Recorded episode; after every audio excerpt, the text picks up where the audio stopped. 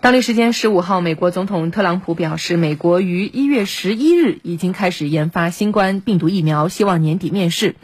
这话音一落，一月十一日这个时间点立刻引发了世界各国人们的关注。我们正在努力快速的开发和生产新冠病毒疫苗。美国国家卫生研究院的科学家在一月十一日已经开始研发疫苗。就在新冠病毒基因序列公布的几个小时内，我们希望在年底前完成。因疫情防控不力，美国成为新冠疫情的震中，而特朗普和部分美国政客却一直想方设法甩锅中国，抛出中国隐瞒论等荒谬言论。如今，特朗普亲口说出美国开始研发疫苗的时间是一月十一号，就在新冠病毒的基因序列刚刚公布的几个小时内。对于这个时间点，不少美国国内人士提出质疑。有网友说，科学家一月十一号就已经开始研发疫苗了，但特朗普之前说他直到一月底才知道这种病毒，该相信哪种说法？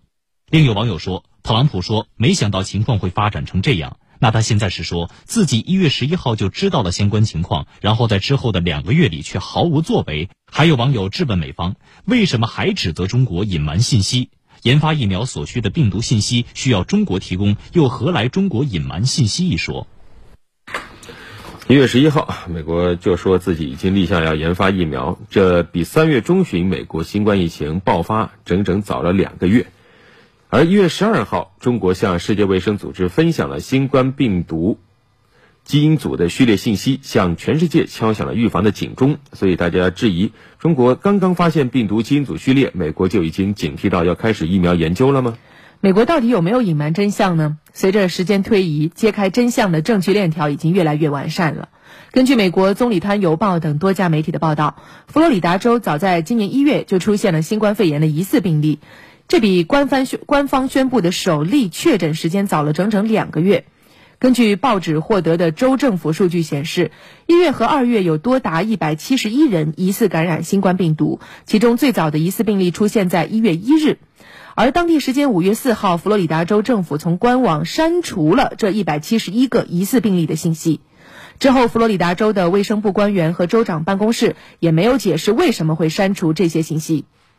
美国商业内幕网站在本月十二号刊文指出，美国很有可能去年十二月就有新冠病毒，但是美国政府在早期追踪疫情时只关注中国，犯了致命性的错误。面对当前全球发展趋势，依然让人非常担忧。专家表示，目前美国确诊人数超过一百五十万，依然是病例最多、新增最多、死亡病例最多的国家。而此外，巴西、俄罗斯昨天新增人数也很高，仅排在美国之后。累计病例方面，现在巴西超过了意大利，升到全球第五；俄罗斯即将超过西班牙，升到全球第二。此外，专家还强调指出，在南亚、西亚、拉丁美洲部分国家的情况也很不乐观。印度现在确诊超过九万，